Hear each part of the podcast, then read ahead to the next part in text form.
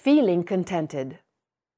Imagine yourself at the beach sipping your favorite fruit juice, sitting under the shade of a palm tree and listening to the sound of the waves.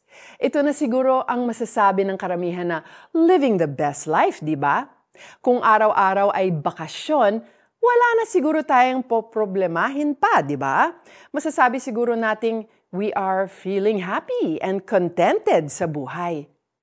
But sadly, gaano man karangya ang ating lifestyle, tayo man ang richest person in the world or pinaka-popular na celebrity, we can never be fully satisfied. Ang sabi ng French philosopher and scientist na si Blaise Pascal, there is a God-shaped vacuum in the heart of each man, which cannot be satisfied by any created thing, but only by God, the Creator, made known through Jesus Christ. Even if we acquire a lot of things, lagi tayong makaka-feel ng merong kulang. Kung ano man yon, only God can fill it. God calls himself the great I am because that's who he truly is. He is our loving Father. He is our good shepherd. He is our ever present help in times of need. He is our healer and our firm foundation. He is all these things and more. At para maging truly satisfied and happy in this life, kailangan nating hanapin ang kasagutan sa ating longing sa Kanya at wala nang iba. Kaya let us pray together.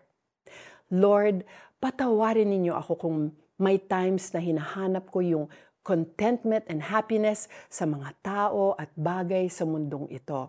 When I find my way looking to them for satisfaction, please help me to remember that you are enough, and you are my joy. In Jesus' name I pray. Amen.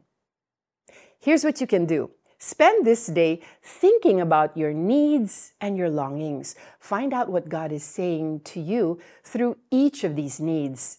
Isulat ang Bible verses na matutuklasan mo and continue to trust in God's sovereignty and sufficiency in your life. Sinabi ng Diyos, Ako'y si ako nga.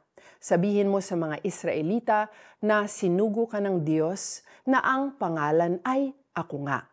Exodus 3.14 I hope you are blessed by today's Tanglao devotional.